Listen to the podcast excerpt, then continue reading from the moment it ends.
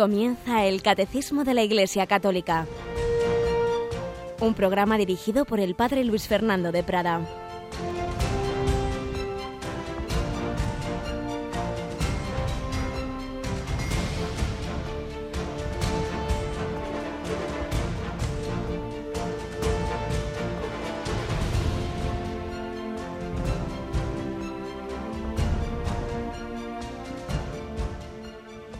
Muy buenos días, queridos amigos, queridos hermanos, querida familia de Radio María.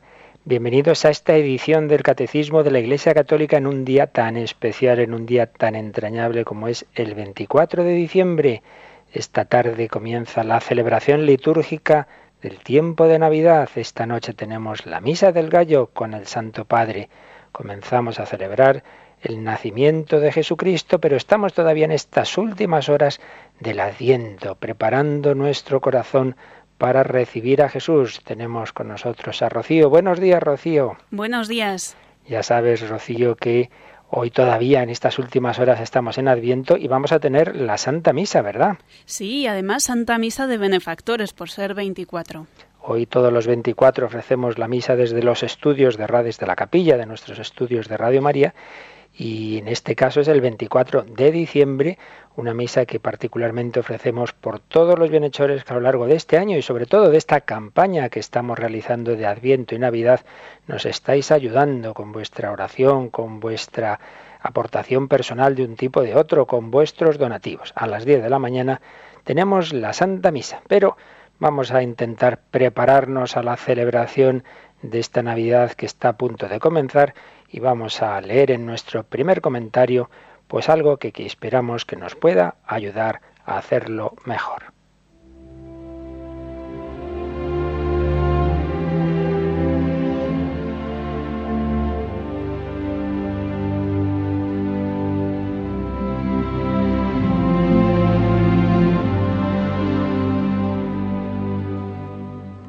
Voy a leeros en esta mañana una carta del niño Jesús.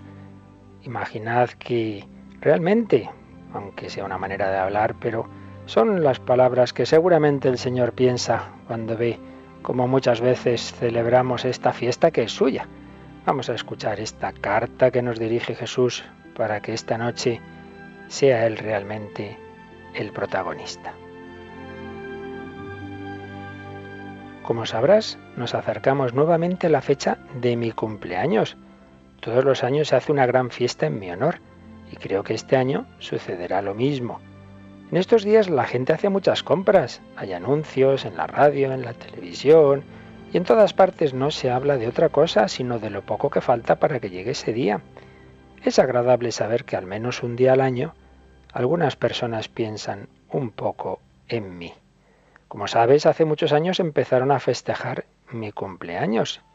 La gente se reúne, se divierte mucho, pero muchos no saben de qué se trata. Recuerdo el año pasado. Hicieron una gran fiesta en mi honor. Había cosas muy deliciosas en la mesa. Todo estaba decorado.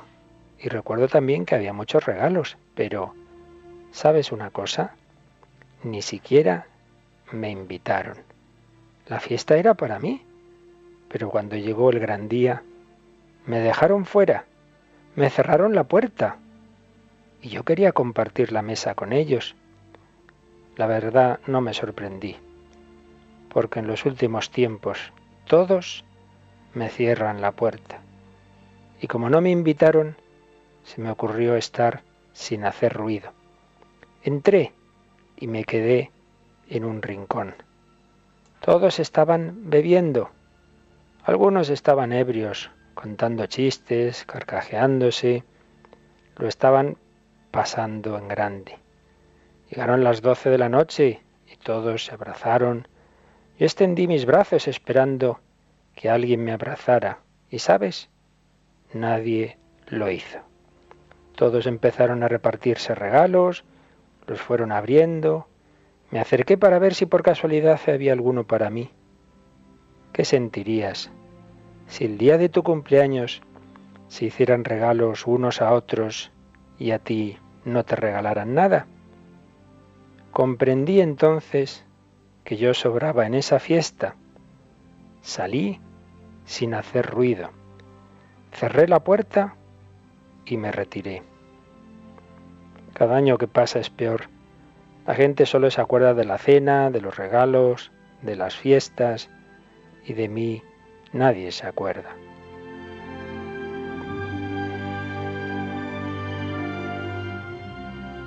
Yo quisiera que esta Navidad me permitieras entrar en tu vida, en tu casa, en tu corazón, en tu familia.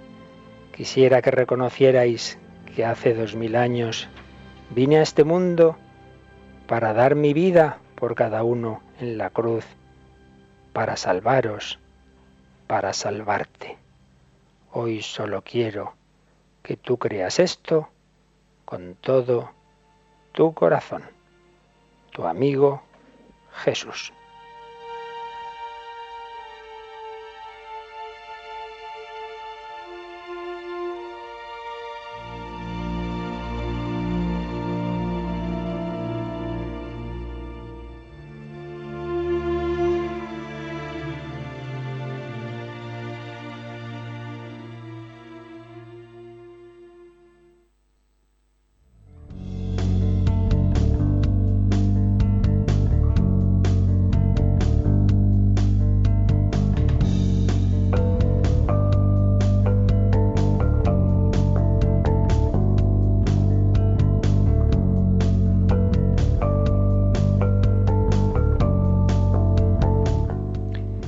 Pidamos que nosotros si recibamos a Jesús, si nos demos cuenta de cuál es el centro de este día, de esta noche, de estos próximos días y de toda la vida, el centro de nuestra vida, Jesucristo.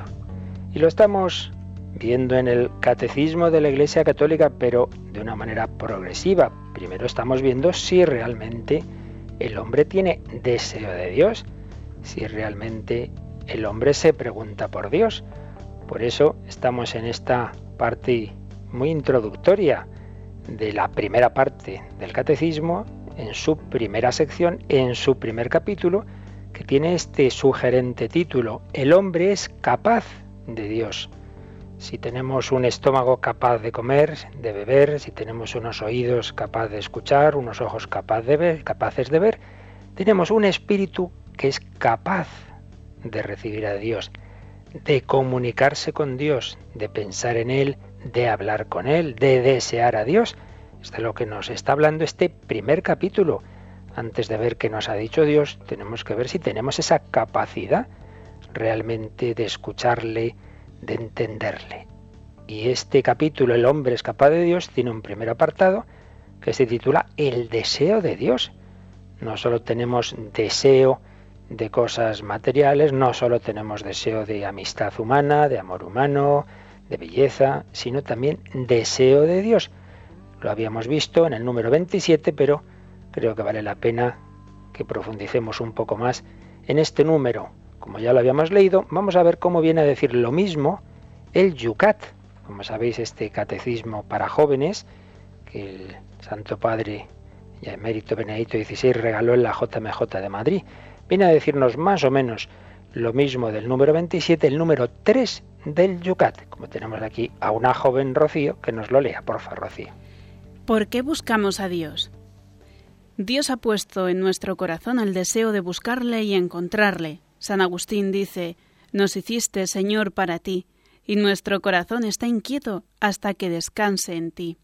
Este deseo y búsqueda de Dios lo denominamos religión. Lo denominamos religión. Antes de que se nos olvide, Rocío, vamos a fijarnos cómo en el margen de la página siguiente viene una especie de definición de religión. Si te parece, la lees antes de acabar con el número 3. Por religión se puede entender genéricamente una relación con la divinidad. Un hombre religioso reconoce algo divino como el poder que le ha creado a él y al mundo, del que depende y al que está orientado. Quiere agradar a la divinidad mediante su forma de vida y adorarla. Así pues, hay un deseo y búsqueda de Dios que denominamos religión, un sentido amplio de religión, ya matizaremos más adelante, relación con la divinidad, pero vamos a acabar de leer este número 3 del Yucat, donde nos explica qué es eso de que el hombre busca a Dios. Para el ser humano es natural buscar a Dios. Todo su afán por la verdad y la felicidad es en definitiva una búsqueda de aquello que lo sostiene absolutamente, lo satisface absolutamente y lo reclama absolutamente. El hombre solo es plenamente él mismo cuando ha encontrado a Dios. Quien busca la verdad, busca a Dios, sea o no consciente de ello. Lo decía Santa Edith Stein. Esta mujer judía que era atea, discípula de Husserl, pero que se convirtió al catolicismo, se hizo carmelita descalza y murió en los campos de concentración nazis en Auschwitz y que había mm, descubierto en su propia vida esta frase, tan había cumplido en su vida esta frase, quien busca la verdad busca a Dios. Ella era una gran buscadora de la verdad. Busca a Dios sea o no consciente de ello. Personas que aún no han encontrado a Dios, pero sinceramente buscan la verdad, pues lo sepan o no, están buscando a Dios. Como todo el que busca la felicidad está buscando a Dios, como todo el que busca la belleza. Pero como nos ha dicho el Yucat, siempre en nosotros hay un deseo de verdad absoluta, de belleza absoluta, de algo que nos satisfaga absolutamente, plenamente. Pues ahí nos habíamos quedado. Estábamos viendo cómo en el ser humano hay una paradoja, la paradoja humana, la paradoja del deseo. ¿Cuál? Que por un lado nuestros deseos son ilimitados, buscamos una verdad última, buscamos una felicidad plena, buscamos un amor que dure para siempre, ese es el deseo, pero ese deseo se encuentra con que los límites de la realidad eh, impiden que se cumpla plenamente. Todo amor antes o después pues vemos que da para menos de lo que esperábamos, tenemos muchas decepciones, las realidades, por supuesto, materiales no llenan el corazón, conseguimos una meta y ya estamos pues cansados. Poníamos el ejemplo precisamente de los niños que el 5 de enero están ilusionadísimos con lo que les van a traer los reyes y luego unos días después pues ya pueden estar aburridos y cansados de esos juguetes y eso nos pasa muchas veces en la vida. El deseo es muy grande, pero la realidad se nos queda pequeña. ¿Qué límites impiden esa consecución plena del deseo? Bueno, ante todo que somos pequeños, que somos criaturas, que no somos Dios. Buscamos al modo divino, pero no lo somos. Pero concretamente, podemos hablar de tres tipos de límites. Primero, yo mismo. Cada uno de nosotros es consciente de sus límites físicos, pues no podemos hacer todo lo que nos gustaría, tenemos una determinada salud, límites intelectuales, pues por muy listo que nos creamos, nuestra mente da para lo que da y las grandes cuestiones, las grandes preguntas, realmente nos es muy difícil responderlas. Límites psíquicos. Todos tenemos una determinada forma de ser que muchas veces nos hace sufrir. Ay, otra vez me he enfadado, otra vez me he dejado llevar de mi desánimo, de pensar en mí mismo, de no sé qué. Esos límites psíquicos que a veces incluso pues pueden ser ya patológicos y podemos tener algún conflicto, algún trastorno psiquiátrico que tanto nos hace sufrir. Límites morales.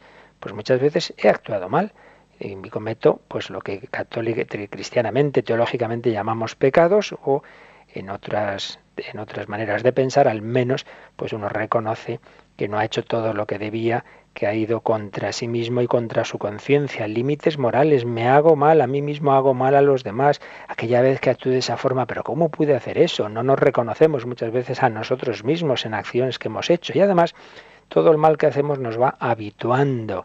Si yo me voy haciendo perezoso, no puedo de repente en un día decir, se acabó, ya mañana voy a ser súper diligente, mañana voy a madrugar y luego voy a hacer esto y lo otro, pues no, no es tan fácil. El mal nos va acostumbrando, va generando esas malas actitudes, esos malos hábitos que llamamos vicios. Límites en mí mismo, límites en los demás. Yo tengo defectos y aquellos con los que vivo también los tienen, no faltaría más. Y nos vamos encontrando con esos límites de esas personas que a las que idealizamos, el niño siempre empieza idealizando a sus padres y cuando va creciendo va descubriendo que no son perfectos, naturalmente, que tienen defectos. El que se enamora, pues idealiza al enamorado y luego pues se lleva muchas veces grandes decepciones. Decepciones de personas, decepciones de las ideologías.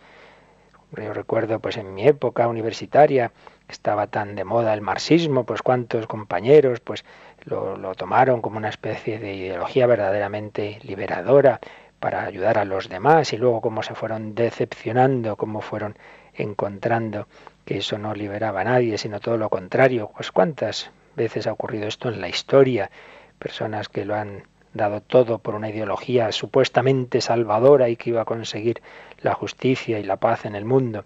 Y luego han visto, sobre todo en, ese día a día, en los partidos políticos, etcétera, que todo el mundo va a lo suyo, que esas ideologías son una apariencia para luego sacar interés para los, las propias, eh, los propios intereses. decepciones de personas, de ideologías, de grupos, de experiencias que dejan vacío y dejan adicción y que tantas veces nos llevan a la soledad, a la incomunicación. Pues decepciones en las relaciones personales, fracasos, personas que creías que iban a estar siempre contigo y que no es así, y muchas veces incluso ese descubrir el mal en el otro, homo homunilupus, pues ver como muchas veces el hombre es un lobo para el hombre, que puede llegar a la violencia. Hay una frase, frase que se atribuye a Reiner María Rilke, que el famoso eh, poeta checo, que decía así, esta es la paradoja del amor entre el hombre y la mujer. Dos infinitos se encuentran con dos límites. Dos infinitamente necesitados de ser amados se encuentran con dos frágiles y limitadas capacidades de amar. Fijaos qué frase tan sugerente. Dos infinitos se encuentran con dos límites. ¿Qué quería decir Rilke? Que cada uno, en este caso el hombre y la mujer que se aman, cada uno es un infinito en el sentido de que es un infinitamente necesitado de ser amado. Cada uno quisiera ser siempre entendido, ser siempre sostenido, ser siempre ayudado, sobre todo en malos momentos. El deseo es ilimitado, pero ese deseo infinito se encuentra con una frágil y limitada capacidad de amar el otro no siempre me entiende, justo y que más lo necesitaba, él no está para ayudarme, eh, no solo no me ha entendido, sino que me ha dejado peor. Dos infinitamente necesitados de ser amados se encuentran con dos frágiles y limitadas capacidades de amar. Y esto pasa en todos los ámbitos. El deseo es ilimitado, pero lo que me encuentro es limitado le decía una esposa a su esposa que se enfadaba con él y decía, es que no soy Dios, que no soy Dios. Pues claro, no, no pretendas que te dé todo lo que quieras porque no soy Dios.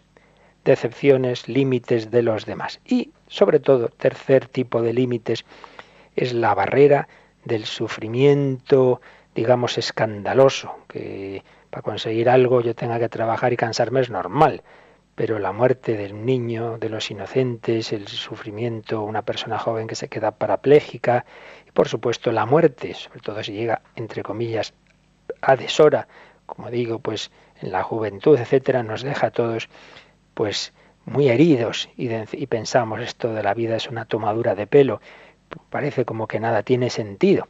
Deseo de vivir que se encuentra con esa barrera infranqueable de la muerte y sus anticipos en ese tipo de sufrimientos. ¿Veis? Esto es la paradoja humana, la paradoja del deseo. Deseo una plenitud, deseo eternidad, quisiera que el amor durara para siempre, quisiera una felicidad para siempre también, pero lo que me encuentro en el poco a poco voy descubriendo en la vida es que esta se me queda corta, que no responde a mis deseos. Esto es un misterio, la paradoja del deseo. Y escribía Juan Pablo II en su primera encíclica Redentor Hominis, refiriéndose a su vez al Vaticano II, escribía al Papa, a este hombre, en la, toda la verdad de su vida, en su conciencia, en su continua implicación al pecado y a la vez en su continua aspiración a la verdad, al bien, a la belleza, a la justicia, al amor. A este hombre tenía ante sus ojos el Concilio Vaticano II, cuando se trasladaba siempre de los elementos externos que componen esta situación a la verdad inmanente de la humanidad. Y citaba Juan Pablo II este texto de Gaudium et Spes. Son muchos los elementos que se combaten en el propio interior del hombre. Como criatura, el hombre experimenta múltiples limitaciones. Sin embargo, se siente ilimitado en sus deseos y llamado a una vida superior. Atraído por muchas solicitaciones, tiene que elegir y renunciar. Más aún, como enfermo y pecador, no raramente hace lo que no quiere hacer y deja de hacer lo que querría llevar a cabo. Por ello siente en sí mismo la división que tantas y tan graves discordias provoca en la sociedad. Escribía Juan Pablo II citando, como digo, Gaudium et Spes. Así pues, punto de partida el hombre tiene deseos, digamos, de infinito, de plenitud, pero su propio ser y la realidad con la que se encuentra es limitada.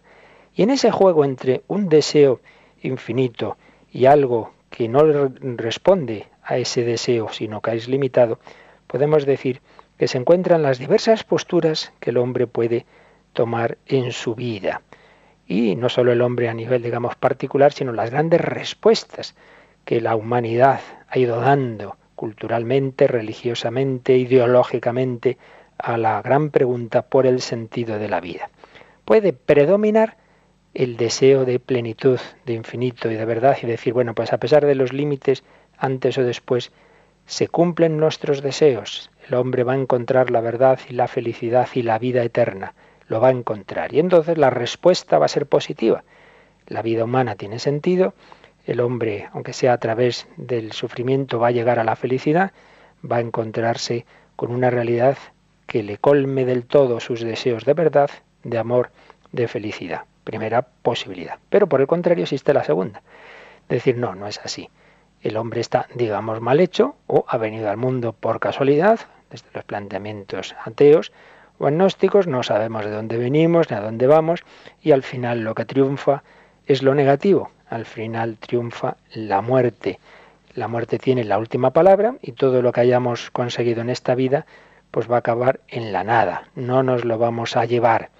Respuestas negativas. Y en el juego entre estas dos grandes respuestas, como digo, están todas las posibilidades de sentido de la vida. O bien la vida tiene un sentido positivo el hombre encuentra respuesta a sus deseos o por el contrario, eh, lo que va a triunfar es lo negativo, es el mal, es, es el pecado, es la muerte, es la injusticia, etc. Primera posibilidad, las respuestas positivas, el hombre encuentra sentido a su vida en algo más grande que él mismo. Este mundo es signo de una realidad superior. Fijaos que ya desde la filosofía griega, el hombre europeo pues veía, pensaba que tenía una finalidad en la vida, un ideal, algo más grande que sí mismo, tanto si se consideraba que Dios es la naturaleza o que está detrás de ella, el primer motor, etc. Siempre la razón de ser de las cosas y de la vida y del mundo estaba más allá del hombre mismo, por encima de aquello concreto que le rodeaba, que se mostraba insuficiente para colmar su infinito deseo de felicidad. El instante remitía a lo eterno, el dolor a una vida más plena, el mal a la victoria del bien. En esta respuesta positiva, lo que vemos, la realidad concreta, anuncia algo que está detrás de ella. Y podemos decir que esta respuesta positiva, a su vez, tiene dos versiones. Una versión religiosa, una versión teocéntrica. Decía Platón, Dios es la medida de todas las cosas.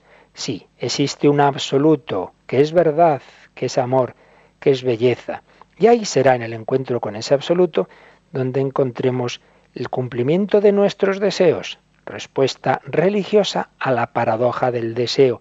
Este mundo no nos llena porque estamos hechos para el autor de este mundo. Entonces la vida tiene sentido en tanto en cuanto irnos preparando para el encuentro con la plenitud que está detrás de esta realidad creada. La plenitud es Dios.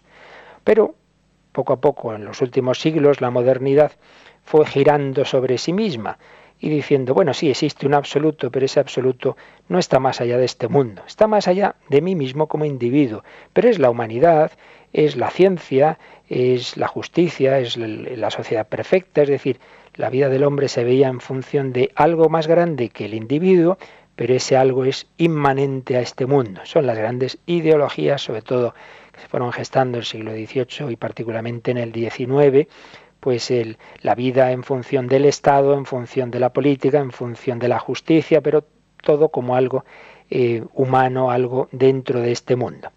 Pero todavía como viendo que la vida tiene un sentido. Y en cambio, la otra respuesta negativa eh, viene a decir que no, que los deseos humanos no encuentran ningún tipo de cumplimiento, que la vida no tiene sentido. Em, que no hay ese sentido último, que no hay bien, que no hay amor, que no hay felicidad.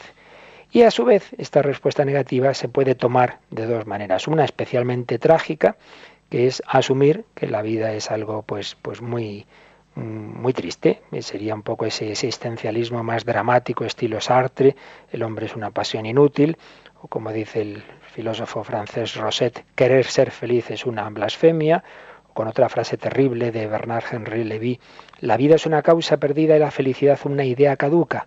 Bien, tomar este, esta negatividad de la manera más dramática. O por el contrario, lo que está más extendido en el hombre light de la posmodernidad, que es decir, bueno, bueno, no nos pongamos tan trágicos, es verdad que nunca vamos a encontrar lo que nos llene del todo, pero bueno, aunque no exista una felicidad grande, existen placeres, aunque no exista la eternidad, existe la fama, aunque no existe el amor, existe el sexo, pues bueno, vamos a, a contentarnos con las pequeñas cosas de cada día. Es esa posmodernidad, ese esa vida del hombre light. Bueno, todo esto lo hemos desarrollado con más calma en otros momentos y sobre todo en el programa de Radio María El Hombre de Hoy y Dios, pero aquí lo resumimos porque hay que encuadrar la respuesta del sentido religioso, del sentido religioso, la respuesta que nos da el encuentro con Dios, hay que encuadrarla en todo ese marco de posibles respuestas, porque estamos exponiendo el catecismo, pero pensando en el hombre contemporáneo. Y lo hacemos también muy particularmente en ese programa que os digo, El hombre de Dios, pero del cual podemos aprovechar algunos elementos. Lo hacemos en diálogo con esa cultura que muchas veces se manifiesta en el cine. Vamos a escuchar una escena una película realmente que hace pensar mucho, si es de esas que se puede aconsejar, eh, porque al menos plantea las grandes preguntas.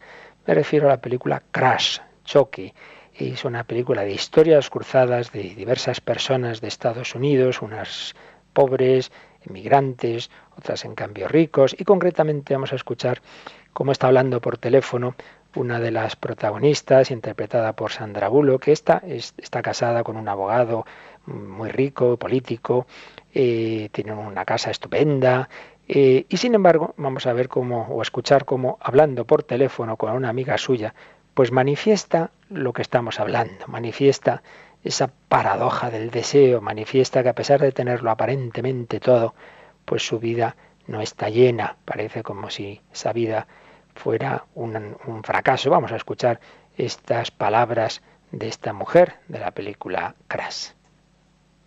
Hace ya dos horas, Carol. Bueno, en fin, ¿a quién se lo digo? Tú cambias de asistente seis veces al año. No te hablo de forma brusca, es que estoy enfadada. Sí, con ellos. Sí, con, ellos, con la policía, con Rick, con María, con los de la tintorería que hoy se han vuelto a cargar una blusa y con el jardinero que, que, sigue encharcando el césped. Creía que... Carol, creía que hoy, que hoy al levantarme, me encontraría mejor, ¿sabes? pero seguía furiosa. Y me he dado cuenta, me he dado cuenta de que no tiene nada que ver con que me robaran el coche. Me levanto así todas las mañanas. Estoy de mal humor continuamente y no sé por qué. Carol, no sé por qué. Sí, sí, llámame. Me levanto así todas las mañanas. ¿Os dais cuenta esa insatisfacción de esa mujer que al principio echa la culpa de su decepción a tal realidad, a tal otra, porque me han hecho esto, me han hecho lo otro, pero luego acaba dándose cuenta de que el problema lo lleva dentro, que la culpa no es del jardinero, no es de la tintorería, no es porque le hayan robado el coche, es que se despierta mal. ¿Por qué? porque hay en ella una desproporción entre lo que desea, entre ese deseo de verdad, de amor, etcétera, incluso esa misma conversación con una amiga que supone que, que, la entiende y que la acoge, pero resulta que esa amiga tiene que hacer y entonces pues acaba cortando esa conversación de una manera pues que también le hace daño, le hace daño.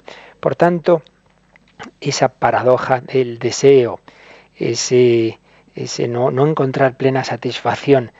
Y como digo, pues lo situamos en este encontrar ahora el, sentido, eh, el sentido, la respuesta religiosa eh, en este marco de posibles respuestas. Recuerdo, repito, respuestas negativas. No encontramos la verdad, no encontramos la felicidad, no encontramos la belleza, no encontramos un verdadero amor, respuestas negativas a las grandes preguntas y deseos del corazón. Respuesta negativa más extrema, la que esto lo afronta de una manera trágica, o la respuesta negativa del hombre light que intenta no ponerse muy trágico, pues simplemente no pensando, no pensando. Si piensas te angustias, te deprimes, etc. Y eh, por el contrario, respuestas positivas, sí, sí, el hombre va a encontrar eh, lo que busca, pero que esa respuesta puede intentarla buscar en este mundo, en un absoluto, en una realidad más allá del individuo, o por el contrario, encontrarla en la realidad trascendente. Y ahí es donde situamos la respuesta que nos da la fe, la respuesta que nos da no solo la fe, sino también la razón cuando encuentra que existe un Dios, que existe un absoluto trascendente a mí y trascendente a este mundo, del cual mundo que ha sido creado por ese absoluto, por ese absoluto. Hay que mirar más allá de las estrellas. Vamos a recordarlo con esta canción que nos anuncia que el absoluto se hace hombre que está a punto de nacer para cada uno de nosotros. Vamos a pedir al Señor que nosotros nos encontremos con quien responde plenamente a todos nuestros deseos.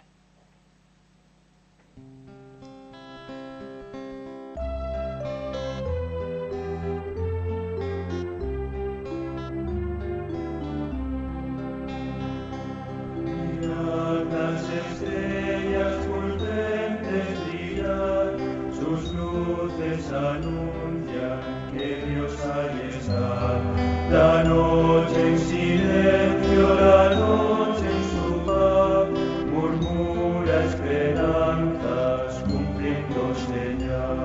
Los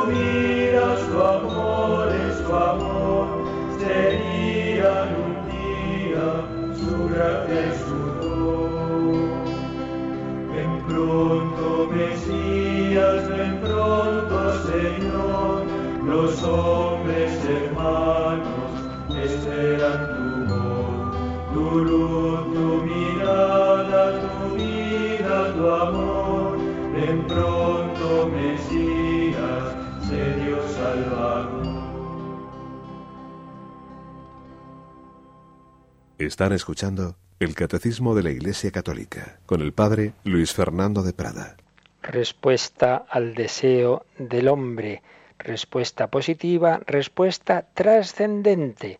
En este panorama de respuesta a los deseos del hombre es donde viene el número 28 a decirnos, vamos a ver lo que nos dice Rocío. Pues dice, de múltiples maneras en su historia y hasta el día de hoy, los hombres han expresado su búsqueda de Dios por medio de sus creencias y sus comportamientos religiosos, oraciones, sacrificios, cultos, meditaciones, etc.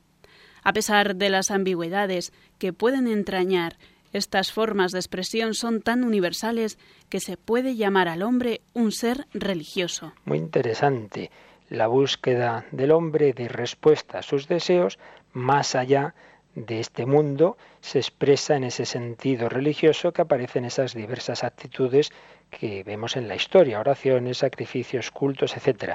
Pero es especialmente sugerente esta última frase. Se puede llamar al hombre un ser religioso.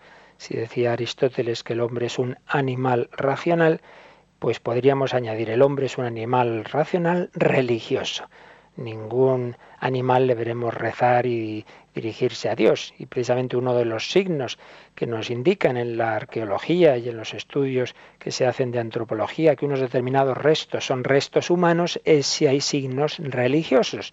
porque el arte y la religión es algo específico del hombre, porque transciende lo puramente material.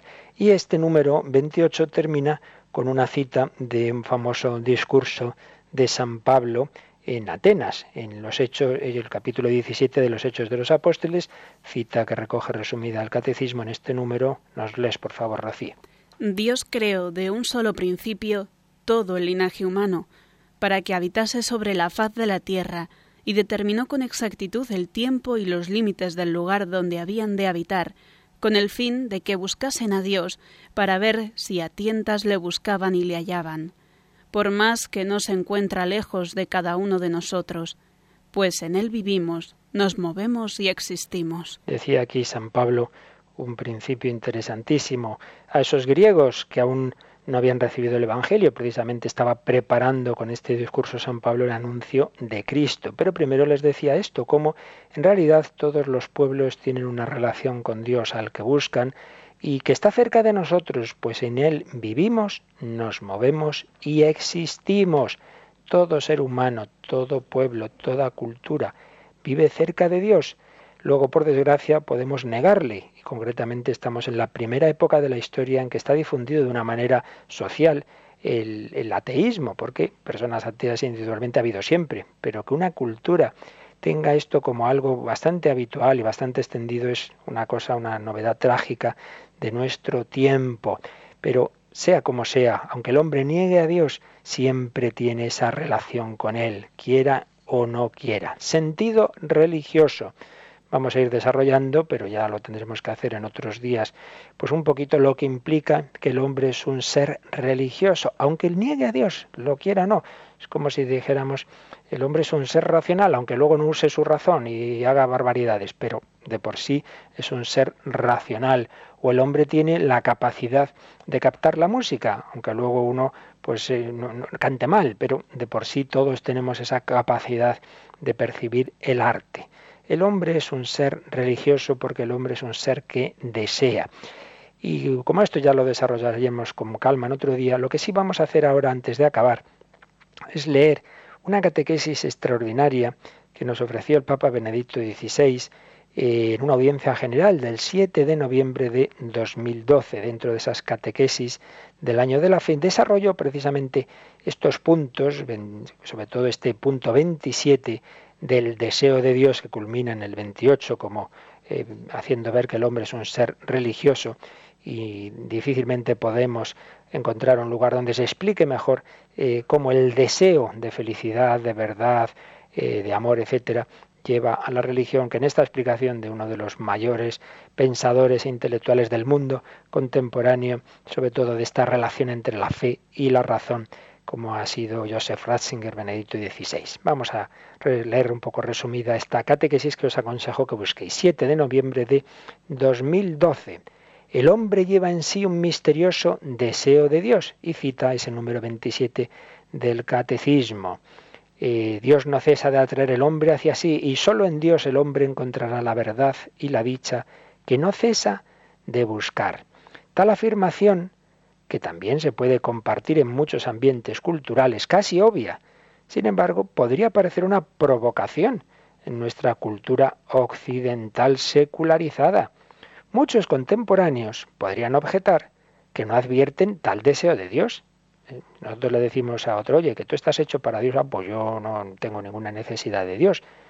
Para amplios sectores de la sociedad, Él ya no es el esperado, el deseado, sino más bien una realidad que deja indiferente, ante la cual no se debe ni siquiera hacer el esfuerzo de pronunciarse. Para muchas personas, bueno, Dios les es indiferente. En realidad, seguía diciendo Benedicto XVI, lo que hemos definido como deseo de Dios no ha desaparecido del todo y se asoma también hoy, de muchas maneras, al corazón del hombre. El deseo humano tiende siempre a determinados bienes concretos, a menudo no de ningún modo espirituales, y sin embargo se encuentra ante el interrogante sobre qué es de verdad el bien y por lo tanto ante algo que es distinto de sí mismo, que el hombre no puede construir, pero que está llamado a reconocer. Esto ya lo veíamos el día pasado. Todos tenemos deseos de cosas concretas, pero que en el fondo esas cosas concretas apuntan a algo más grande, al bien con mayúsculas. ¿Qué puede saciar, se preguntaba el Papa, qué puede saciar verdaderamente el deseo del hombre? Entonces, Benedicto XVI citaba cómo en su primera encíclica de Deus Caritas aplicaba este análisis antropológico a la experiencia del amor humano como un momento de éxtasis, de salir de uno mismo, como lugar donde el hombre advierte que le traspasa un deseo que le supera. A través del amor, el hombre y la mujer experimentan de manera nueva, el uno gracias al otro, la grandeza y la belleza de la vida y de lo real. Si lo que experimento no es una simple ilusión, si de verdad quiero el bien del otro como camino hacia mi bien, entonces debo estar dispuesto a descentrarme, a ponerme a su servicio, hasta renunciar a mí mismo. La respuesta a la cuestión sobre el sentido de la experiencia del amor pasa, por tanto, a través de la purificación y la sanación de lo que quiero. El éxtasis inicial se traduce así en peregrinación, como camino permanente, como un salir del yo cerrado en sí mismo hacia su liberación en la entrega de sí, y de este modo hacia el reencuentro consigo mismo, más aún hacia el descubrimiento de Dios. A través de ese camino podrá profundizarse progresivamente el conocimiento de ese amor inicial y se irá perfilando cada vez más también el misterio que ese amor representa. Ni siquiera la persona amada es capaz de saciar el deseo que alberga en el corazón humano.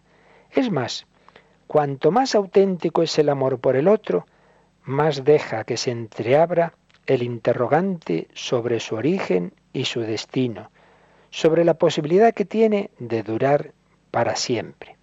Así que la experiencia humana del amor tiene en sí un dinamismo que remite más allá de uno mismo.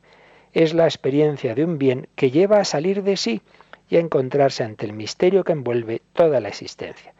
Bueno, ya sabemos que Benedicto XVI tiene esta profundidad que no es fácil de captar en una primera lectura, por eso repito, bueno que releáis con calma esta catequesis del 7 de noviembre del 2012. Dicho de otra manera, en toda gran experiencia, como es esta experiencia del amor, uno descubre algo que le supera, uno quisiera que ese amor durara para siempre, uno quisiera pues esa perfección de la relación que no, que no, que no, que no la da esas personas que son las dos limitadas y concretas y que apuntan, por tanto, a alguien más grande que está ahí detrás. Está haciéndonos ver Benedicto XVI que en esa experiencia humana, como en otras, de fondo nos están indicando que son reflejo de un amor absoluto.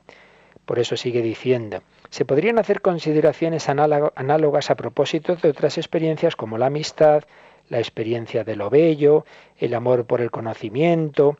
Cada bien que experimenta el hombre tiende al misterio que envuelve al hombre mismo. Cada deseo que se asoma al corazón humano se hace eco de un deseo fundamental que jamás se sacia plenamente. Entonces, iba concluyendo que desde tal deseo profundo no se llega directamente a la fe. El hombre conoce bien lo que no le sacia, pero no puede imaginar o definir qué le haría experimentar esa felicidad cuya nostalgia lleva en el corazón. No se puede conocer a Dios solo a partir del deseo del hombre, es verdad. Desde este punto de vista, el misterio permanece. El hombre es buscador del absoluto, un buscador de pasos pequeños e inciertos. O sea, tenemos un deseo de absoluto, es lo que hasta ahora pues viene a decirnos esta, esta reflexión de Benedicto XVI. Ese deseo de absoluto no se cumple con lo que encontramos en esta vida. Eh, no por eso hemos visto que ya está ahí Dios, pero es un punto de partida, reconocer que tenemos el deseo de absoluto y que ese deseo no se cumple con lo humano. Permanece el misterio. Pero esta experiencia del deseo, del corazón inquieto, que decía San Agustín, es muy significativa atestigua que el hombre es, en el fondo, un ser religioso. Y ahí cita este número 28 del Catecismo que acabamos de leer. Es un mendigo de Dios. Podemos decir con las palabras de Pascal, el hombre supera infinitamente al hombre. El hombre supera infinitamente al hombre porque los deseos que llevamos dentro de nosotros nos superan a nosotros mismos. Los ojos reconocen los objetos cuando la luz los ilumina.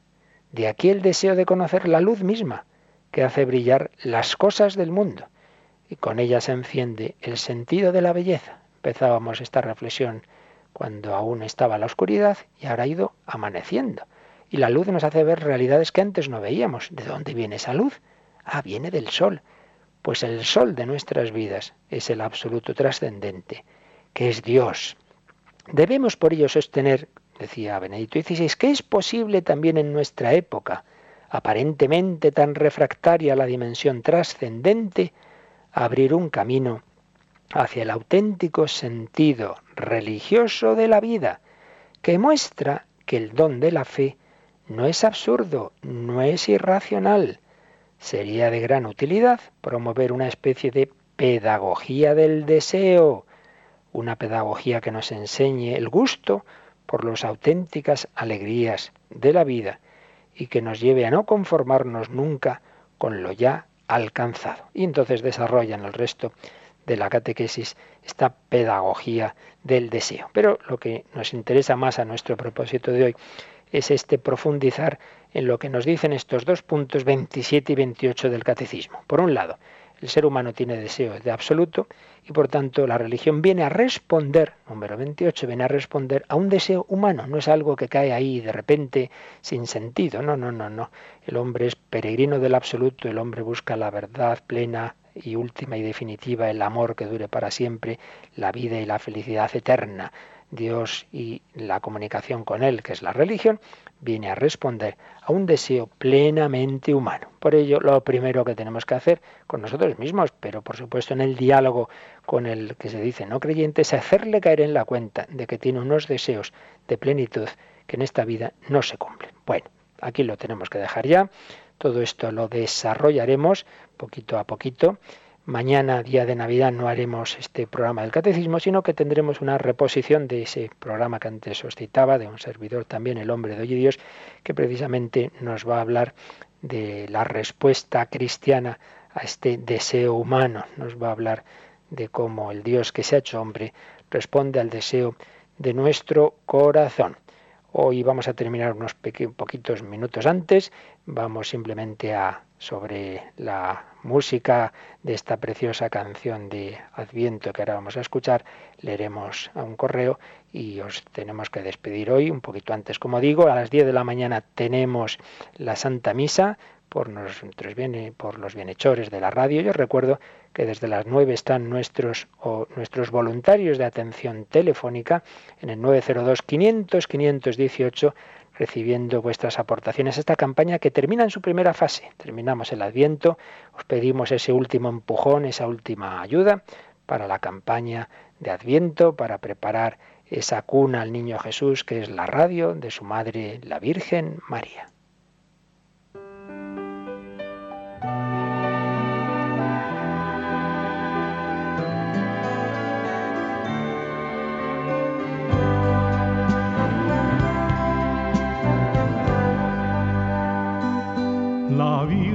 Sueña caminos, está a la espera.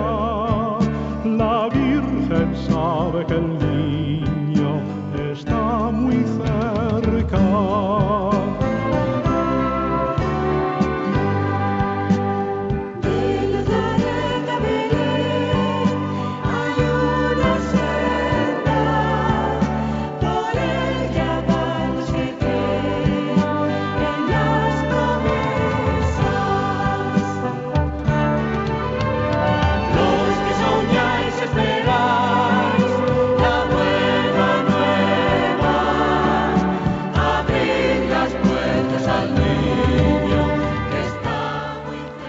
Las puertas al niño que está muy cerca. Así lo quiere hacer Manuel Toscano, que nos ha escrito un precioso correo.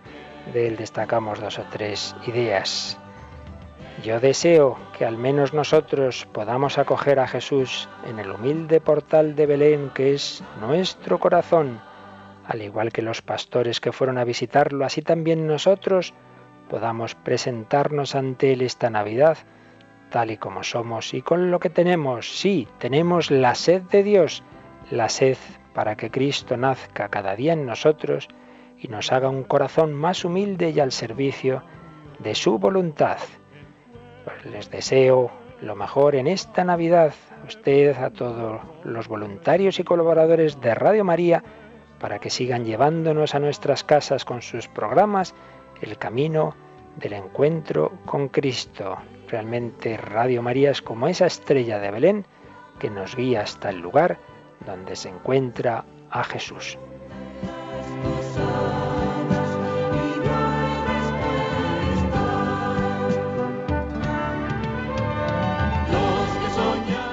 E Ignacio Fernández nos acaba de escribir. Buenos días, Padre Luis Fernando, Rocío, equipo del programa. El hombre que ama la verdad no puede cesar de buscar a Dios. El hombre que ansía la felicidad tampoco. Dios quiere que el hombre encuentre la verdad porque sabe que caminando en ella encontrará la felicidad y la vida plena. Por eso lo llama a la santidad y le ayuda en ella a abrirse al amor de Dios, a no cerrarse en sí mismo. Feliz Natividad a todos y que el Niño Jesús nos ayude en la conversión diaria, que ese sea nuestro mejor regalo para Él. Pues con estas palabras de nuestros Dios comunicantes, Manuel Ignacio, tan bellas, tan profundas, tan verdaderas, despedimos este programa de hoy. Como os digo, mañana tendremos una profundización en los temas tocados hoy, pero a través de una reposición del hombre de Dios. Y a las 10 tenemos la Santa Misa por los Bienhechores, seguida de un programa especial para concluir la campaña de Adviento, esta primera fase de nuestra campaña de ayuda a Radio María, Seguiremos en ella profundizando en algunos de los temas aquí tocados, a partir de las 11 menos cuarto más o menos, que terminemos la Santa Misa. Pedimos al Señor su bendición para vivir bien este último día del Adviento y prepararnos a recibir a Jesús esta noche. La bendición de Dios Todopoderoso, Padre, Hijo y Espíritu Santo, descienda sobre vosotros y os acompañe siempre. Muy buen día de Nochebuena.